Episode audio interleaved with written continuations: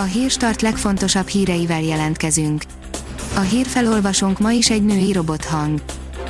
Ma szeptember 1-e, Egyed és Egon névnapja van. A 24.20 szerint központilag elrendelhetik az egyetemi távoktatást. Az operatív törzs dönt majd arról, mekkora esetszámnál rendelnek el mindenkire egyaránt vonatkozó intézkedéseket. Az Index oldalon olvasható, hogy bőgtem az első tanítási napon. Öt éve még hóbortos ötletnek, romantikus álomnak tűnt Halácsi Péter iskolája, augusztus végén azonban államilag is elismerté vált. A privát bankár oldalon olvasható, hogy Brüsszel a határzár azonnali visszavonását követeli Magyarországtól. Levélben szólította fel az Európai Bizottság a magyar kormány, hogy azonnali hatállyal vonja vissza a határkorlátozásokat, ha azok diszkriminálják az uniós állampolgárokat. A Promoszöns oldalon olvasható, hogy nagy bukás a Love Bistro, a TV2 előrébb hozza Tilla és Majka műsorát. Az átlagnéző csak kapkodja a fejét, hogy nem tudja megszokni a műsorok kezdési időpontjait, mert azok állandóan változnak.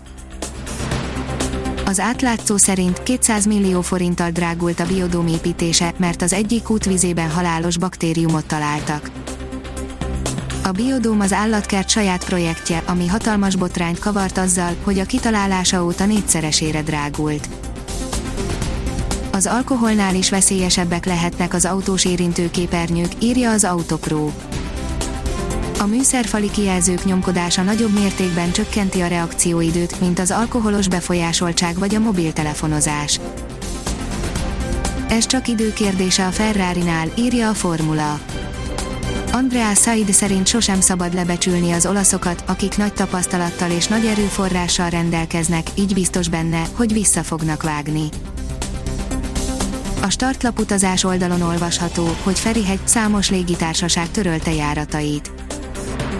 Felkészült az új határátlépési szabályok végrehajtására a Budapest Liszt Ferenc nemzetközi repülőtér üzemeltetője. A kitekintő szerint a román kormány az RMDS-nek köszönheti, hogy nem buktatták meg. A Romániai Magyar Demokrata Szövetségnek és a Nemzeti Kisebbségek parlamenti képviselőinek kulcs szerepük volt abban, hogy a jobb-közép nemzeti liberális párt kisebbségi kormánya talpon maradt, állapították meg egybehangzóan a keddi bukaresti lapok. Az Eurosport szerint elhagyja a Barcelonát a VB ezüstérmes középpályás. Az FC Barcelonától az Európa Ligában címvédő Sevillához igazolt Iván Rakitik világbajnoki ezüstérmes labdarúgó. A kiderül oldalon olvasható, hogy hűvös reggelekre ébredünk. Az átvonult hidegfront után szerda reggelre megnyugszik időjárásunk, kitisztul az ég és mindenütt mérséklődik a szél, ennek következtében az ország jelentős részén már 10 fok alá csökken a hőmérséklet. Ha még több hírt szeretne hallani, kérjük, hogy látogassa meg a podcast.hírstart.hu oldalunkat, vagy keressen minket a Spotify csatornánkon. Az elhangzott hírek teljes terjedelemben elérhetőek weboldalunkon is. A hangfelolvasás nem jöhetett volna létre a Google Cloud és a Centrál Média csoport hírstart fejlesztései nélkül. A hírstart kísérleti adását hallotta, a technológiánkat folyamatosan fejlesztjük. Ha tetszett a hírblokkunk, kérjük, hogy ossza meg ismerőseivel, vagy értékelje közösségi csatornáinkon. Visszajelzése fontos számunkra. Köszönjük, hogy minket hallgatott!